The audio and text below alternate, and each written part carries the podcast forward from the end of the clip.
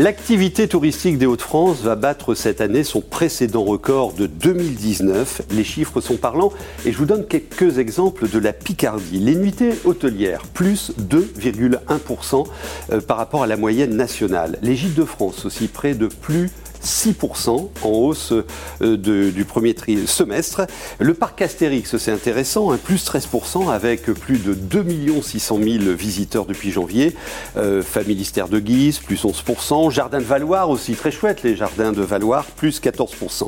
Sachez que dans les Hauts-de-France, 55% des touristes, des visiteurs, sont des habitants de la région. Ça veut dire qu'il y a une marge de manœuvre pour aller chercher des visiteurs au-delà de notre région. Il y a quand même un manque, c'est celui de l'identité gastronomique et c'est certainement l'un des points faibles de l'attractivité des Hauts-de-France. Donc le Conseil régional a candidaté pour devenir région européenne de la gastronomie en 2023 et ça mettra en valeur bien évidemment les produits, les recettes, les professionnels et ça c'est une bonne nouvelle. Le chiffre de la semaine, c'est 80 000. En 2019, le tourisme représentait 80 000 emplois dans notre région. Il a généré 6,2 milliards d'euros de chiffre d'affaires et on recrute beaucoup dans ce secteur en tension et on en parlera certainement avec notre invité puisque nous recevons le directeur régional de Pôle emploi. Il faut recruter différemment et puis nous parlerons santé au travail, prévention des risques avec la CARSAT. Bienvenue, c'est Eco & Co.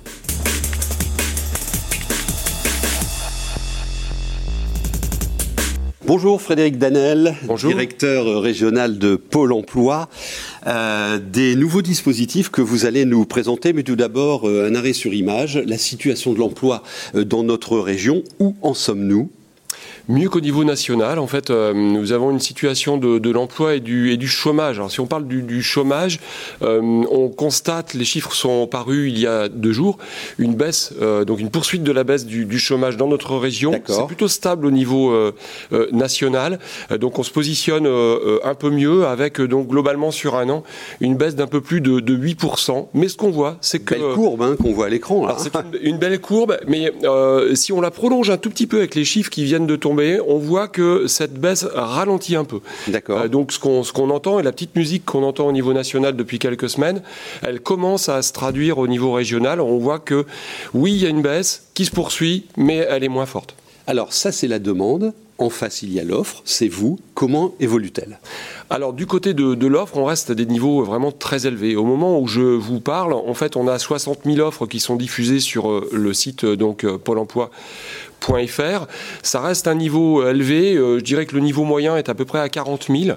Donc, aujourd'hui, ce que l'on peut dire, c'est que les entreprises continuent de recruter. Elles recrutent comme jamais, hein, quasiment dans tous les secteurs.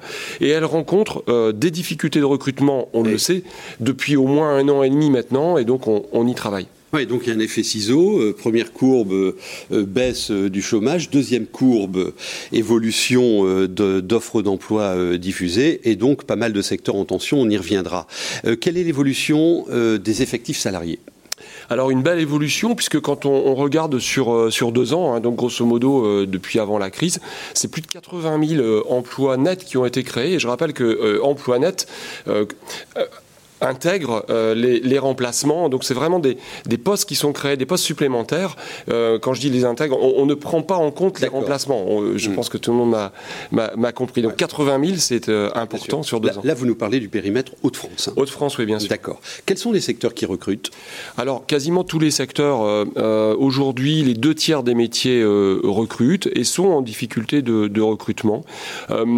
J'évoquerai pour notre région, bien sûr, l'industrie, mais aussi le secteur hôtellerie, café, restaurant, la santé, le transport, la logistique. Enfin, vous voyez, je suis en train d'énumérer un grand nombre de secteurs. Globalement, tous les secteurs recrutent et ils sont tous aujourd'hui en situation de difficulté pour réaliser ces recrutements. Il n'y a pas une entreprise qui vient sur ce plateau, représentant d'une filière, qui met en première réponse à mes questions, qui ne mettent pas en avant les problèmes de recrutement hein, dans son secteur. Et donc, vous faites évoluer vos dispositifs pour améliorer encore la connexion des demandeurs d'emploi à l'emploi. Comment vous travaillez ? Et comment allez-vous travailler auprès de ces demandeurs d'emploi ? Alors, on y travaille bien sûr déjà, ça on le sait, je ne vais pas reprendre les chiffres et les actions et les recrutements, on vient d'en parler, qui ont été réalisés. Malgré tout, le niveau reste encore une fois très très élevé et les tensions fortes. Donc, on teste un nouveau dispositif depuis maintenant officiellement 2 semaines. Ça a été annoncé par le ministre du Travail. Et il s'agit en fait de mettre en place ce qu'on va appeler des viviers, alors, je n'aime pas trop le terme, ou un portefeuille par agence, donc dans chaque agence de Pôle emploi. De la proximité. On est vraiment sur le terrain, en proximité. Dans chaque agence, les conseillers et les conseillères de l'agence constituent un portefeuille commun. Il est piloté par un conseiller, mais ce sont l'ensemble qui le constitue. Ce portefeuille donc, est constitué de demandeurs d'emploi, à peu près 100 à 150. Donc il faut imaginer ce que ça représente au niveau d'une région comme la nôtre, hein, 84 agences à hauteur de 100 à 150 demandeurs d'emploi par portefeuille, et au niveau national. L'idée est bien ici d'aller en fait proposer à des demandeurs d'emploi qui sont identifiés sur ces secteurs-là, qui recherchent dans les secteurs en tension, et on en a choisi 3 au plan national. Alors ce sont lesquels? Hôtel, café, restaurant, bien sûr, transport logistique et la santé. Sur ces 3 secteurs-là, en fait, dans chaque agence, on constitue donc un portefeuille. Et dans ce portefeuille, eh bien, vont être positionnés des demandeurs d'emploi à qui on va donc proposer d'intégrer le portefeuille. Et pour qu'il le soit intégré dans ce portefeuille, bien sûr, il faut qu'il soit volontaire. Quelqu'un qui n'est pas volontaire pour travailler dans un métier, même s'il l'a exprimé il y a 2 ou 3 ans, il est important de l'accompagner vers un autre métier. Globalement, dans ce portefeuille, on trouve aujourd'hui, évidemment, des demandeurs d'emploi volontaires disponibles, oui, et qui disposent des compétences. Et si les compétences ne sont pas toutes acquises, eh bien, on va mettre en place des formations très courtes, de quelques semaines, qui vont leur permettre d'acquérir les compétences qui leur manquent. S'ils répondent à ces 3 critères, ils n'ont pas le droit de dire non. S'ils répondent à ces 3 critères, et si lors de l'entretien, je suis précis dans ma réponse parce que c'est important, voilà, ils n'ont pas le droit de dire non. Bien sûr que vous pouvez avoir une justification d'absence. La question de la mobilité est abordée. Il y a beaucoup d'autres questions qui sont abordées autour des 3 points essentiels. Mais il est certain que si on a fait le point sérieusement avec la personne, que la personne nous dit « je suis motivé », qu'elle dispose des compétences, qu'elle nous dit « je suis disponible », eh bien on activera, pas spécifiquement dans ce dispositif-là, comme on le fait tous les jours, ce qu'on appelle la gestion de la liste, c'est-à-dire potentiellement une sanction, évidemment. Oui. Je lis, alors confirmez-moi, 7 personnes sur 10 qui reprennent un emploi le reprennent dans un métier différent. Vous me confirmez ça ? Oui, ça progresse... peut-être pas de jour en jour, mais en tout cas, ça progresse très fortement. Et je pense, et on a tous conscience, que cette crise sanitaire a eu, bien sûr, des conséquences. Et en termes de conséquences, j'évoquerai la quête de valeurs. Il y a vraiment une évolution des mentalités. On voit que chez les salariés, mais aussi les demandeurs d'emploi, de plus en plus de personnes vont aller rechercher davantage de qualité de vie au travail, davantage d'équilibre entre la vie professionnelle et la vie privée. Et dans les conditions de vie au travail, je n'intègre pas que le salaire, évidemment. D'accord. Encore 2 questions rapidement. Une question travaux pratiques sur le gros dossier de Camaïeu, avec l'ensemble des salariés qui se retrouvent au chômage le samedi soir d'il y a 3 semaines. Là, quelles sont vos réponses sur un dossier comme celui-là ? C'est un bel exemple. Les futurs ex-salariés de Camaïeu sont des personnes, si l'on prend les 500 salariés de Camaïeu qui travaillent dans la région, une bonne partie ont des métiers sur la logistique, et ceux-là pourront directement, sauf à ce qu'ils souhaitent changer de métier, intégrer le vivier ou les viviers en question, en fonction bien sûr de leur domicile et de l'agence Pôle emploi. Les autres pourront également intégrer ces viviers, puisque ce sont des personnes, et vous l'avez rappelé, 7 fois sur 10, des gens qui reprennent un emploi aujourd'hui le reprennent dans un autre emploi, donc on pourra très concrètement le faire. C'est proposer aux ex-salariés de Camaïeu de rejoindre ces 23 métiers. On a parlé de 3 secteurs, c'est 23 métiers identifiés qui recrutent précisément. Je suppose que ce plan de réduction des tensions de recrutement que vous venez de décrire nécessite un travail très fin avec les filières, enfin les professionnels, secteur logistique, CHR, etc. Qu'est-ce que vous faites avec eux? C'est quoi la co-construction obligatoire que vous devez mener avec eux? Je souris parce que co-construction, c'est vraiment le terme que j'allais utiliser. Ouais. Oui, c'est ça. Co-construction, coopération.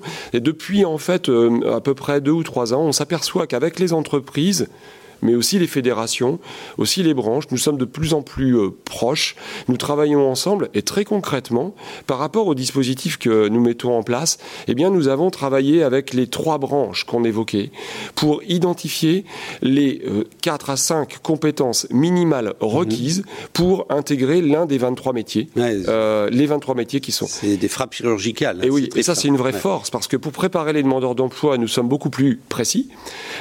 Pour argumenter quand nous allons et quand nous présentons une candidature à un chef d'entreprise de ces secteurs, nous sommes également beaucoup plus armés. D'accord. Et les chefs d'entreprise en question sont a priori seront davantage satisfaits puisqu'ils auront des candidatures qui seront beaucoup plus adaptées, beaucoup plus pointues. D'accord. Merci beaucoup, Frédéric Danel. Pôle emploi qui recrute différemment.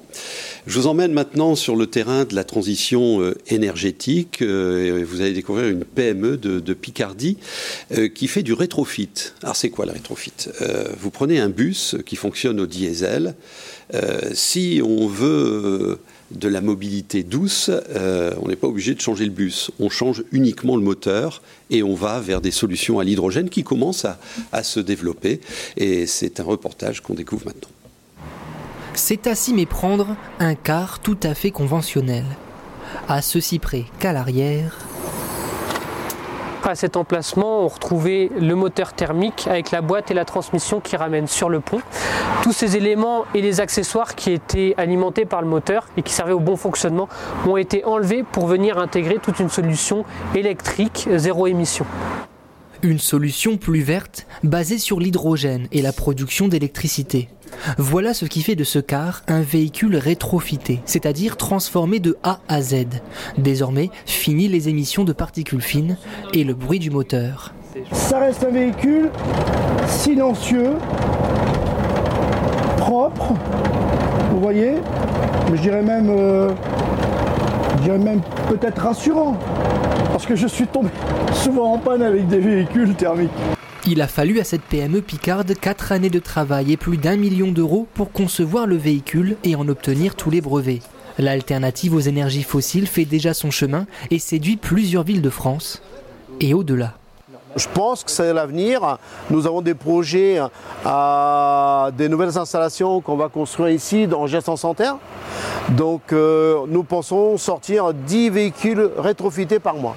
Dans quelques semaines, ce car rétrofité, première mondiale, commandé par la région Normandie, sillonnera les routes entre Rouen et Évreux, laissant sur le bas-côté ses homologues d'un autre temps. La semaine dernière, je vous ai présenté avec la DREETS le nouveau plan santé au travail. On passe maintenant aux travaux pratiques avec la CARSAT, santé au travail, prévention du risque. Ça concerne toutes les entreprises.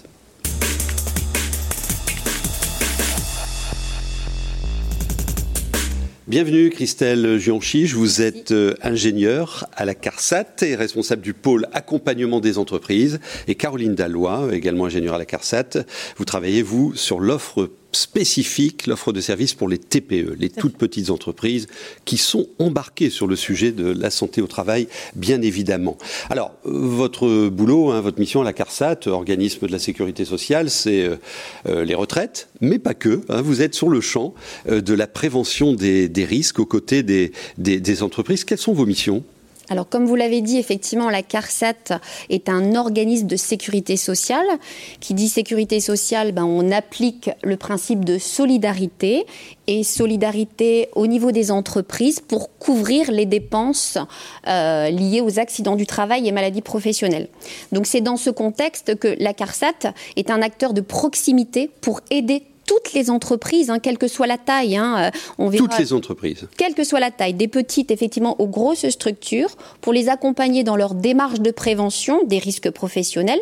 La finalité, c'est bien évidemment de diminuer la sinistralité, de diminuer les accidents du travail, les maladies professionnelles et les coûts associés. Donc les entreprises ne sont pas seules, hein, elles peuvent faire appel à des préventeurs, donc des contrôleurs de sécurité. D'accord. Il y en a dans toute la région. Il y en a dans toute la région, ils sont proches des entreprises, ils sont amenés à visiter effectivement les lieux de production. Il y a également une offre de formation qui est importante, qui est à destination à la fois des dirigeants, mais ça peut être aussi des animateurs, des managers ou des salariés qui sont acteurs. Alors une offre qui peut être générique, hein, sur des risques particuliers. D'accord. TMS, les RPS par exemple, ou alors une offre par secteur d'activité. Et dans les Hauts-de-France, on a une chance puisque nous avons des unités techniques. Nous avons un laboratoire de chimie et un centre de mesure physique pour apporter une expertise technique sur différents risques. Sur l'évaluation des risques chimiques, les risques biologiques. Et pendant la période Covid, combien effectivement ça a été important d'avoir cette expertise. Mais sur les risques physiques, ça peut être l'éclairage, les vibrations, les champs électromagnétiques, la glissance des sols et j'en oublie sans doute. Y a-t-il aussi des aides financières ? Tout à fait. Il y a des aides financières pour les moins de 50 salariés et pour les moins de 200 salariés.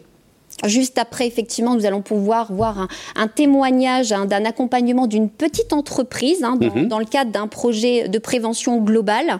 Vous allez entendre le témoignage de Véronique Watel, c'est une de nos collègues, hein, qui est contrôleur de sécurité, qui est référente sur le secteur de la restauration et qui a accompagné un petit restaurant à son ouverture. Alors, vous avez un document légal qui s'appelle le document unique à remplir, bien évidemment, mais ça, c'est la base.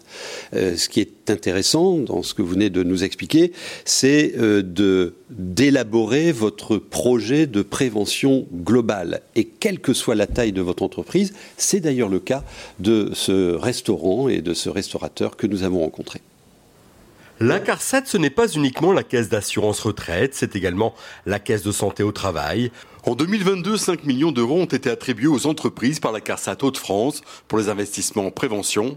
Sur différents secteurs d'activité et différents métiers, ce sont au total 20 aides qui ont été proposées aux entreprises. La CARSAT accompagne les entreprises dans le cadre de leur démarche de prévention et financièrement sous forme de 2 aides.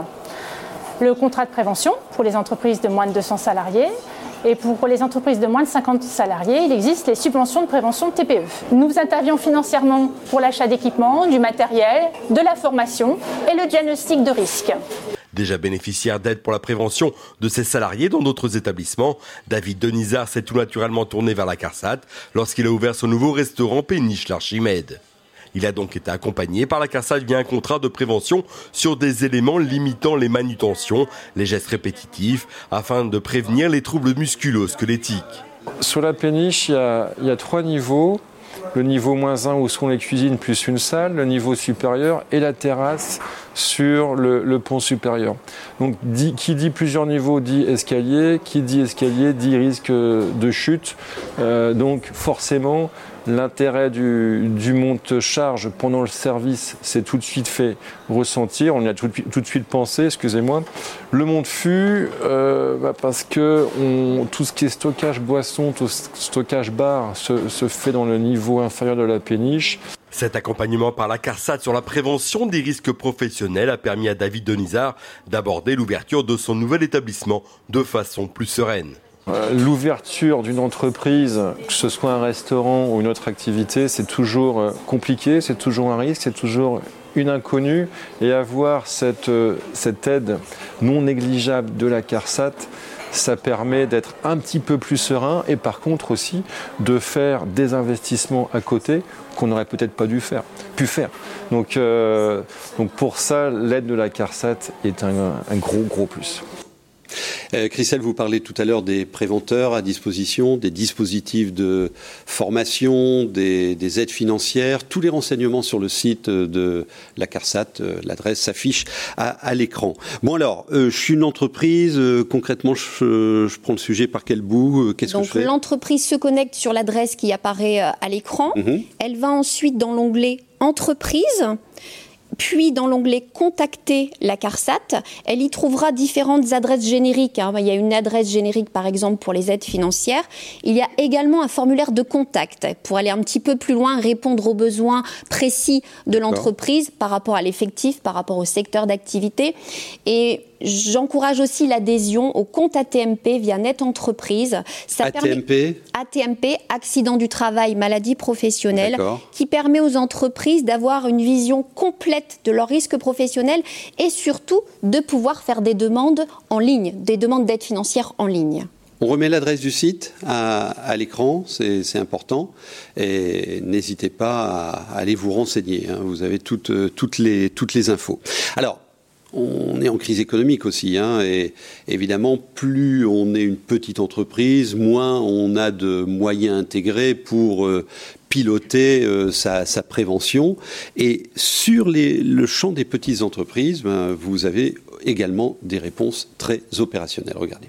Chef d'une petite entreprise, l'outil OiRA vous aide à repérer les risques présents dans votre entreprise et à construire un plan d'action de prévention adapté à votre activité.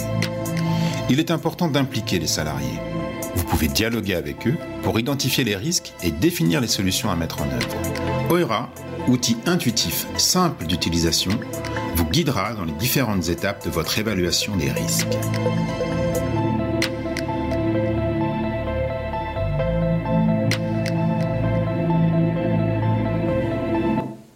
Alors Caroline Dallois, vous travaillez avec les différentes filières professionnelles parce que les métiers ont évidemment des risques spécifiques. Comment vous êtes organisé pour apporter des réponses les plus fines possibles aux entrepreneurs ? Alors, les différentes CARSAT avec l'Institut national de recherche et sécurité ainsi que les organisations professionnelles de plus de 36 métiers ont travaillé ensemble pour construire une offre spécifique à destination des petites entreprises. D'accord. Exemple de métier ?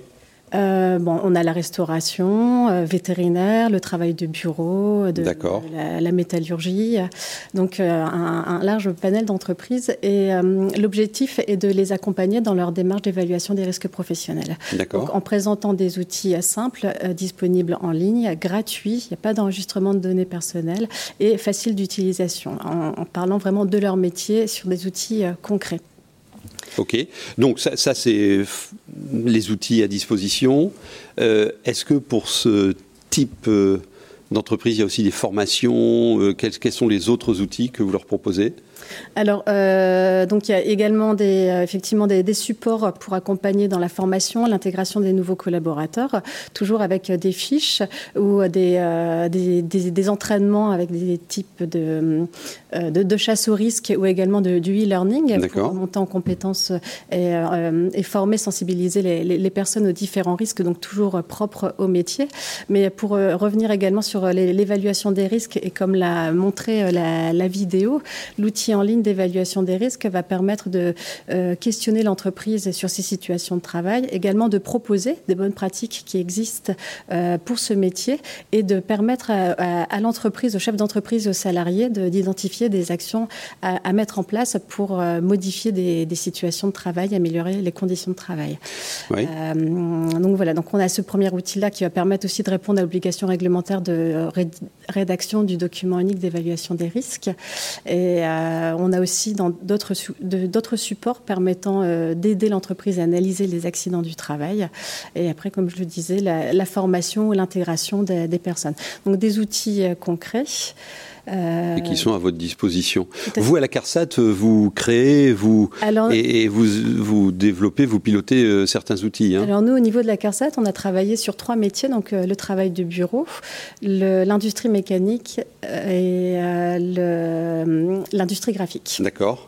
Donc ça, vous avez travaillé sur ces secteurs. Alors, il y a des fiches bien foutues qu'on va regarder quelques instants. Là, j'ai l'exemple du commerce de gros alimentaire, de la mécanique industrielle et de l'organisation associative. Hein. Donc, vous allez très finement sur les secteurs. On a également de la coiffure, l'esthétique. Vraiment, on cible des métiers pour présenter les différents risques, les principaux risques du métier. Également, sur ces fiches-là, sensibiliser au jour d'accident du travail ou de maladie professionnelle. Alors, je prends juste le secteur du commerce de gros alimentaire. 900 000 journées perdues par an. 54% des accidents dus aux manutentions manuelles, 28% dus aux chutes, une moyenne de 67 jours d'arrêt par accident du travail, 195 jours d'arrêt par maladie professionnelle. Enfin, c'est un coût énorme pour l'entreprise, ça. Ouais. Donc, ce que vous nous proposez là, c'est d'abord pour la santé des collaborateurs et qui rentrent en bonne santé chez eux le soir, mais il y a aussi...